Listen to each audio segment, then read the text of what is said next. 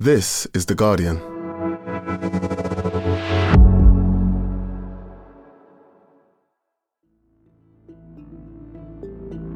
Today, the small group of journalists reporting on a forgotten war and what it takes to keep the story alive.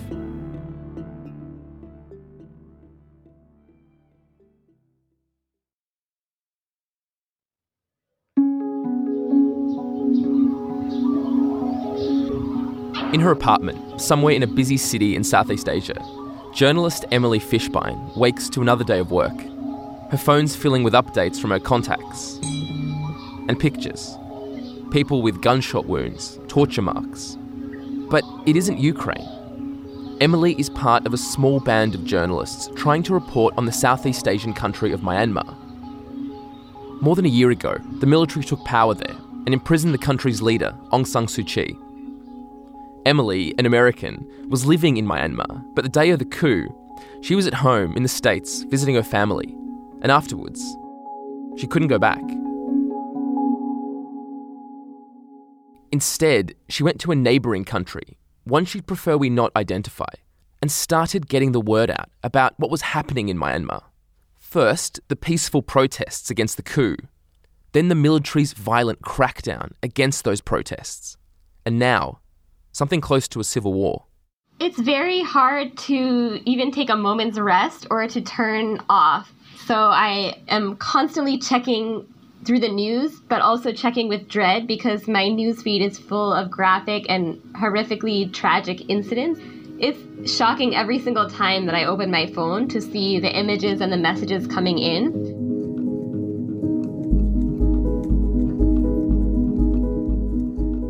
Emily is part of a network of journalists that includes reporters inside Myanmar, people facing extraordinary dangers, who she sometimes loses contact with for days or weeks at a time without explanation, no idea if they're safe.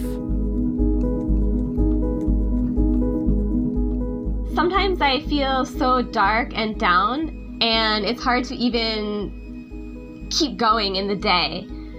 So, one thing that I do to cope is whenever I feel so heavy and down, I go to a flower shop near my house and I buy a potted plant. So, for example, when I lose contact with a friend, and I don't know if they're safe or not, or if a friend of mine is arrested, I'll buy a potted plant, and then every time I look at that plant, I can remember and think of them. And how many plants do you have in your house at the moment?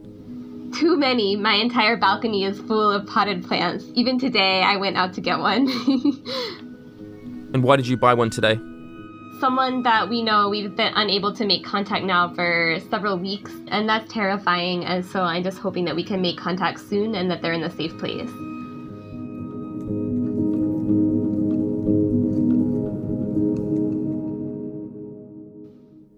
Many of the reporters in Myanmar who Emily works with don't use their real names anymore.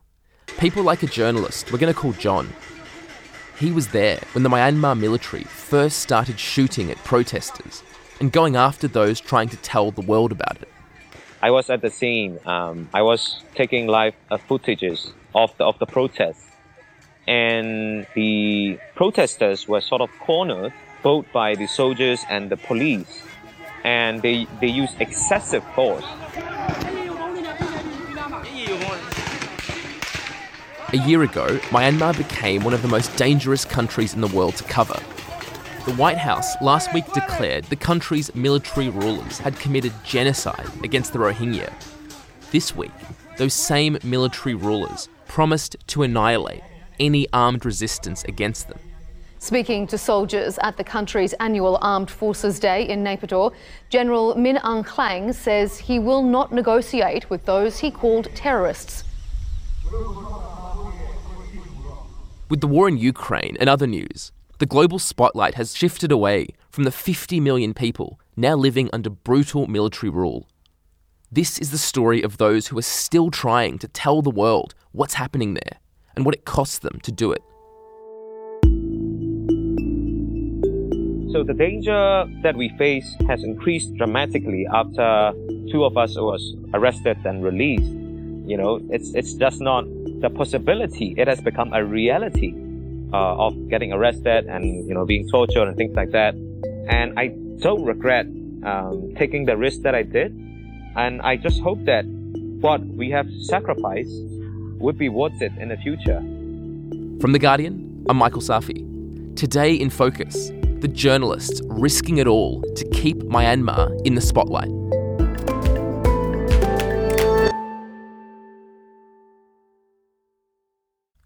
On the morning of February 1st last year, Myanmar was still, on paper at least, a country transitioning to democracy. Its military rulers were facing accusations of committing genocide against the country's Rohingya minority. But elsewhere in the country, over the past decade, those soldiers had been relaxing their almost total control over politics and the economy. There were suddenly free elections and journalists trying to report freely on what was happening there. That morning, though, February 1st, 2021, everything changed. Without warning, in the middle of the night, Myanmar's military made its move.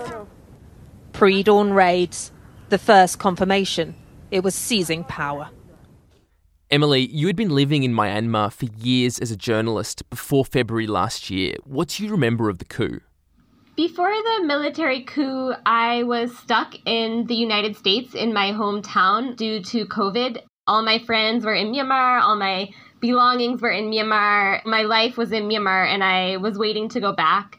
I got contacted by an international media outlet within a few hours of the coup asking me to write an article about what was happening and file it as soon as possible. But at that time, I was not really able to get in contact with anyone. Nunu Lusan, you're one of Emily's colleagues and you also work on these stories. And you're from Myanmar, but you've been living in Southeast Asia for the past few years. How do you remember the day of the coup? The first thing I remember is to call my mom. So I call my mom and I, I cannot call. I was so shocked and I could not call anyone, my sister, my brother, no one. I, I cannot, my friends, I cannot contact anyone, any family member or friends in back in Myanmar. Myanmar's military junta has cut off internet access across the country amid growing protests against this week's coup.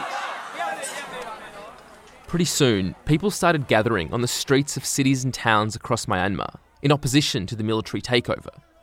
For the first few days, soldiers and police just watched. Many people are participating, young, old, you know, everyone, like doctor, teacher, just a housewife, everyone, like young students are also there. Even my close friends are, you know, in, in a protest daily, and I talk to them, and you know, they told me about their experience. It, it was really inspiring. There was this brief flicker of hope that people power could overcome the military power of the country's new leaders. It didn't last. Anarchy, but demonstrators have turned out in greater numbers than before in protest against the military coup of three weeks ago. And they do so in defiance of a clear threat issued on the state run TV channel, which declared that protesters will suffer the loss of life if they continued in what an army statement called the path of confrontation. And later on, it's become very, very scary and very horrific in Myanmar when they're starting to shoot with the light bullet to the people. You know, people started to get killed. A lot of protesters get killed, and um, that really shocked me. The United Nations says 38 people have been killed during protests in Myanmar in the worst day of violence since the military coup last month. Security forces opened fire on large crowds in several cities across the country. I remember one of the darkest moments for me early on was on March 8th at that time, Nunu and I were working together to write a piece about International Women's Day and about women uh, who were protesting by hanging their sarongs on the street, and it was very um, positive and energetic. And and at the same time, one of my friends back in the town where I used to live, Myitkyina, the capital of Kachin State, he was messaging me that he was at a protest and things were not going well. Uh, he was it was at near a Catholic church in Myitkyina armed police are in pursuit. And I remember, you know, hearing my phone vibrate and I opened it up and it was pictures that he had taken right in front of his eyes of protesters that were shot dead right in front of him. I just I didn't really know how to respond. It was just so shocking. And and there were many images of that coming out, especially of a Catholic nun who had gone, um, you know, on her knees and was begging police and soldiers not to shoot, not to crack down on the protesters. It was such a shocking moment, I think, for all of us. An ordinary person doing the extraordinary against a terrifying military threat. Emily, kind of put this in context for us. A lot of these people you were dealing with, these were not activists, these were not necessarily fighters. I mean, who who were a lot of these people you were dealing with? And chart for me how you were watching them change, how you were watching them shift into the roles that they uh, many of them now occupy. Yeah, the shift was quite rapid and quite intense. Uh, everyone got swept up in this. So people who were apolitical before, my friends, you know, for me, I'm involved in a lot of arts. So my friends who are musicians, artists, dancers, and they witnessed really horrific violence. They saw their friends being, you know, shot in front of them, arrested, disappeared. And people felt they had no other option, and so a lot of them have gone into the jungles and they've taken up arms. Learning the skill of stealth in the jungles of Myanmar. These aren't soldiers. Many of them are just students. Young men and women who have left their cities, left their colleges and jobs to train to fight. Ethnic armed groups are teaching them how to defend themselves against a brutal, merciless military. That was something that never in a million years would I imagine. These are people who are very gentle, who are peace loving people, who are taking up arms because they really feel that they have no other option. So that's been very heartbreaking to see.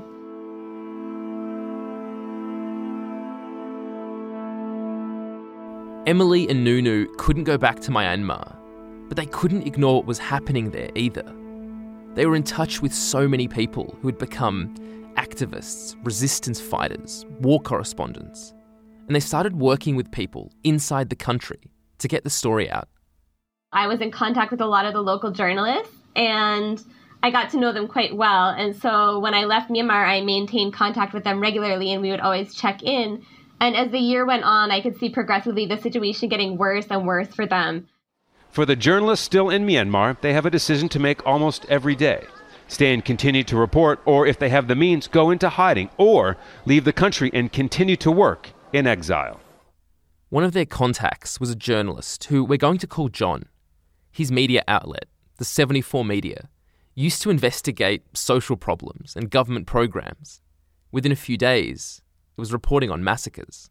Around 7:30, one of my editors and camera operator came to my house and they said, oh, they thought it's a coup and they, they think I should be in my office right away. John knew the morning of the coup, his old life was over. He had made his decision and he gathered his colleagues in the newsroom to offer them a choice. I gathered all my colleagues to my office and then I let them know that the coup has happened. And so I, I asked them whether they want to continue working as journalists or whether they want to quit. And then I share them the risk that they would have to take if they continue to work as a journalist. And so, John, you were saying you gave the people in your office an option. You said you don't have to be a journalist anymore. What was their reaction?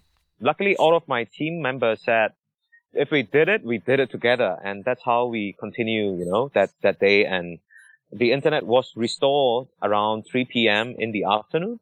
And as soon as the internet was restored, um, we make decisions together to post the first pictures of, you know, situations around Myitkyina after the coup. And that's how the day went that day. John, do you remember when it first became violent for you? The first gunshot sound um, in, in Myitkyina was on February 14. I was at the scene. They use more manpower. They use guns, they use tanks to corner these protesters. And they first make this gunshot. And then bang, bang, two gunshot sounds went off. And I was like, oh, it's getting a lot serious. And that's, that's the, the, the first, sort of like the first brutal crackdown on protesters by the regime. That's when I was arrested with four other journalists. I mean, that must have been absolutely terrifying. I mean, were you afraid that you might be, be tortured or you might be sentenced to a, a long jail term? We didn't know what to expect because we were one of the first journalists to get arrested by the junta. So we were put in the prison transport vehicle for the entire night. And we didn't really know what would happen. And I didn't sleep the entire night. I was preparing mentally to face the torture in case they, you know, they, they torture me and how I would respond, what kind of answers I would give. That's what I was thinking that night.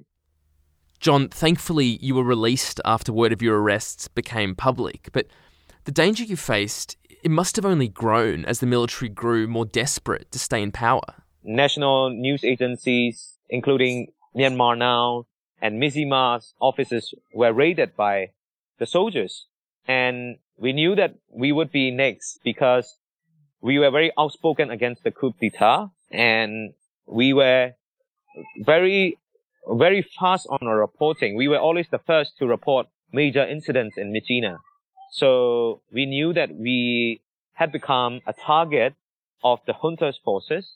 And that's when we realized that because of the warrant that has been issued against us, the police could arrest anywhere they see us. So uh, we decided that it's best for us to uh, leave Myitkyina where we were so that we could continue our work elsewhere.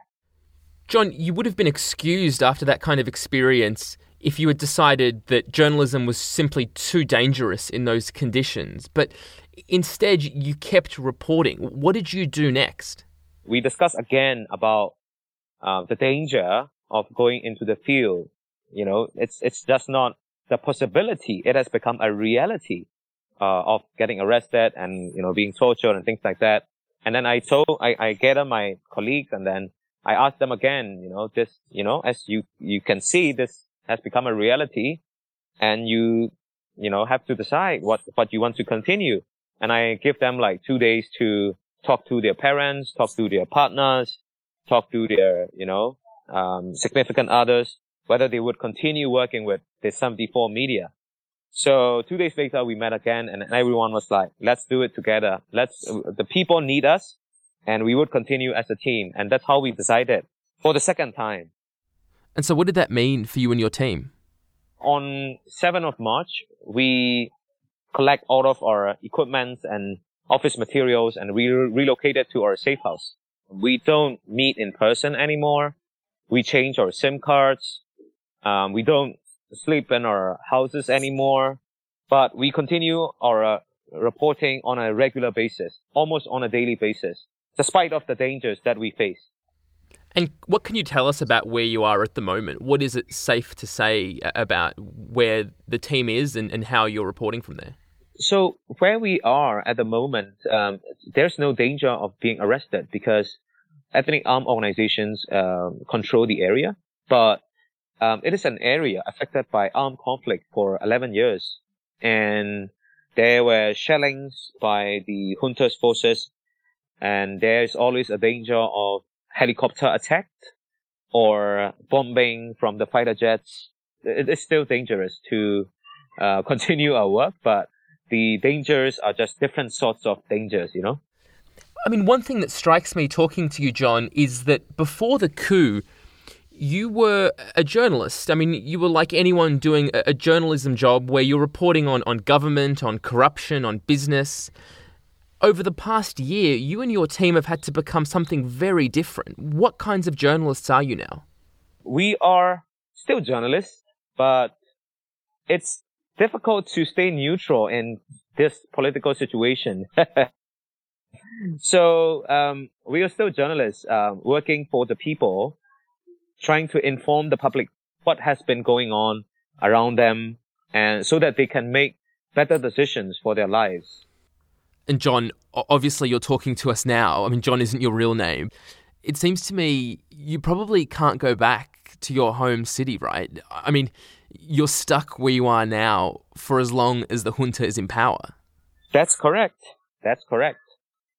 I couldn't go back to um, to my city for as long as this political situation continued, because Um, as soon as the authority knew that I am in, in Myitkyina, um, I would be arrested and possibly tortured and killed.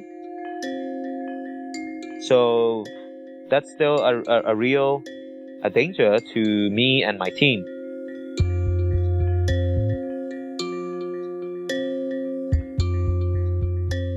Coming up, more than a year since the military coup, what Myanmar looks like now, and how journalists are still overcoming dangers to report on it.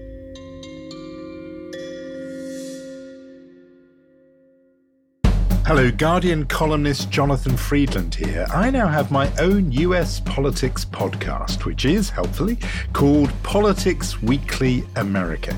So if you want to hear my interviews with politicians like Hillary Clinton or expert analysis from Guardian journalists and the latest news from Washington, D.C. and beyond, you should subscribe. To do that, just type Politics Weekly America into Apple, Spotify, or wherever you get your podcasts. We'll be there every Friday.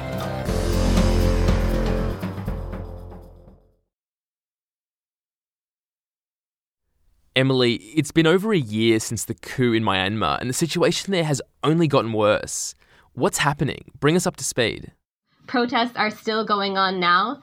They're mostly happening in the form of flash mob protests where people run out on the streets very quickly to avoid being run over by a military vehicle or shot dead. But most of the resistance now has moved to the countryside where people are taking up arms and they're fighting back through new armed revolutionary groups called People's Defense Forces, which are also joining up with existing armed groups called ethnic armed organizations, which were already fighting for self determination. So many of these groups now are fighting back strongly against the military, and the military has attacked very violently with airstrikes, shelling, arson, indiscriminate attacks on civilians that have displaced hundreds of thousands. It's not just Ukraine where possible war crimes have been committed, it's also Myanmar.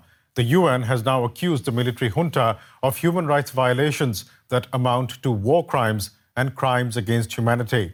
And those fights are still ongoing, and the military is using very horrific violence, including burning people alive, mass killings, burning villages, cutting aid to civilian populations. This is now a civil war, claiming thousands of lives in the first year by some estimates. A conflict that's intensifying and is largely hidden from the outside world. And Emily, you and Nunu have been working together on a project for The Guardian, working with journalists inside Myanmar to try to tell some of these stories. From everything you've told me, that must be really difficult work. How have you actually gone about it? Tell me about what it's like to work with some of these people whose stories you're helping to get out there. We had reached out to a well known poet and activist who joined the armed revolution to talk about his personal story. I don't know where he's based, I've never asked him, but I know that he is in the rural area and that he is leading an armed revolutionary group.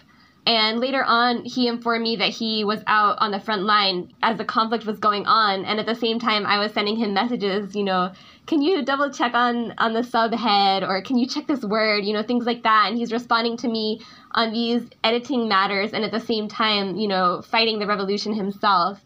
So that was kind of a very, a, a learning experience for me as well. Yeah, that really puts journalism into perspective. What kinds of precautions are you taking when you're communicating with people as part of putting this project together? So, a lot of my teammates are living in hiding or on the move, and it's sometimes very difficult to get in touch with them, or I lose contact for days or even weeks. And that's terrifying. You know, we have all these kind of emergency plans in place where uh, first of all, they're you know they're not using their real names on their bylines. Um, their locations are not mentioned. I check in with them every day, and if I don't hear from them, then that means that something went wrong. So um, it's terrifying. One thing I'm curious about is that both of you have given so much of your lives to covering this story, but there's a lot happening in the world. I mean, there's the war in Ukraine, other things, and inevitably the spotlight has shifted far away from Myanmar. What's that like for you guys to see the horror happening there? And then in contrast, how little attention it seems to get in the world? I myself is from Myanmar. Uh, so seeing that, you know, Myanmar is starting to disappear in a global attentions and it's really make me frustrated because inside people are suffering, like people are, are you know, facing every day with their, their life in danger. You know, people who are taking refuge in a jungle, in a forest, you know, struggling to get a meal. Somehow I feel like our voice doesn't get out or, you know, it just kind of disappearing. But the situation is getting worse and worse. But in the international level is kind of disappear. It's make me very frustrated. And if sometimes like, am I doing the right thing? And should I continue or should I stop? I decided myself that at least I can keep up just a little bit, you know, just uh, let the people know what is happening in Myanmar. It can be very disheartening and frustrating to see people in Myanmar again and again call for international action and just to see statements without real actions behind them. You know, even at the beginning when the coup happened, I was expecting everyone to be following and everyone to be interested. And I remember, you know, at, in my home, we had the, the newspaper delivered every day, and every day I would check waiting for Myanmar to be on the cover, and it wasn't and a week went by and I was still waiting. And I just remember one day I took the paper and I just tore it to shreds because I was so angry that Myanmar was not on the cover. And that was the first week. So you can imagine now. So as a journalist, all I can do is to keep getting the stories out, keep getting the voices out. Um, I save all my anger inside, and every evening I go to boxing class. And I just box with everything that I have and just punch and kick as hard as I can just to get out some of that anger and then I keep writing.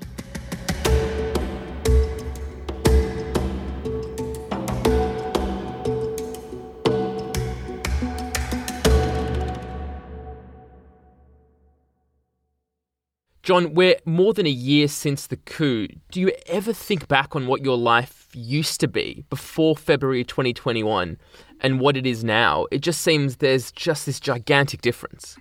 Of course, um, our life would be much different if there was no coup d'etat.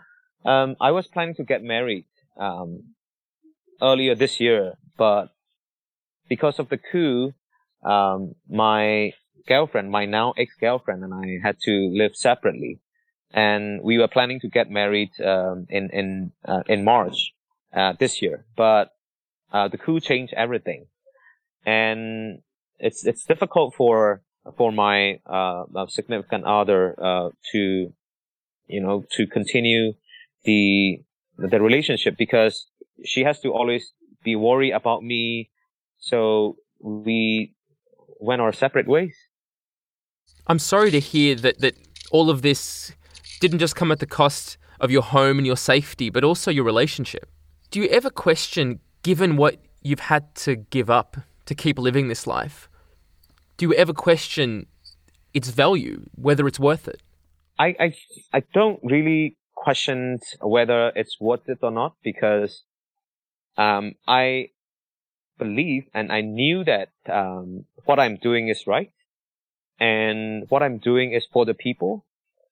And regardless of the sacrifices, regardless of the risks that I have to take, I would continue doing it. And I don't regret um, taking the risk that I did. I don't regret doing what I did in the past, in the past year. And I just hope that um, what we have sacrificed uh, would be worth it in the future the fact that you think these stories are still worth telling for future generations, to me suggests a kind of optimism that you think in the near future the situation could be different. There could be free people to read the work you're putting out. Um, yes, um, it seems like the the situations that we are currently in is the darkest time, but the darkest time always passed when the the dawn came. So um, we will reach a better time once we, you know, strive our best. And if you look at what the people uh, did on February 1st of 2022, the silent strike was a, a success. And it shows the resilience of people, how resilient the people are. And um, I believe that we could reach to a better days ahead. And John, for the people who read your stories in the Reporting Myanmar project, and who now know where it's come from, the amount of sacrifice that it takes every day to keep putting out this kind of work. What do you hope they take away from this coverage? What's what's the thing you want them to walk away knowing and thinking? I just want the, the people who read the story to understand that um, truth is always important and justice is always important. And whoever reads the story, um, I just want them to know that in a very small corner of um, somewhere in the world, that there are still people who uh, strive to achieve the truth and justice. John, thanks so much for speaking to us. That was a journalist we're calling John, a reporter and editor living in Myanmar. Thanks so much to him, and also to Emily Fishbein and Nunu Lusan. They all collaborated on an incredible project by The Guardian's Rights and Freedom section called Reporting Myanmar. You can find all the stories from that series at theguardian.com. And if you're interested in US politics or you're a fan of Politics Weekly and have enjoyed listening to The Guardian's Jonathan Freedland there, you'll want to subscribe to his new podcast. It's called Politics Weekly America, and you can find it wherever you get your podcasts. So to get all the latest news from Washington and beyond, search for Politics Weekly America and hit subscribe. That's Politics Weekly America, out every Friday. And that is it for today. This episode was produced by Tom Glasser. Sound design by Rudy Zagadlo. The executive producers are Phil Maynard and Maithili Rao. We're back Monday.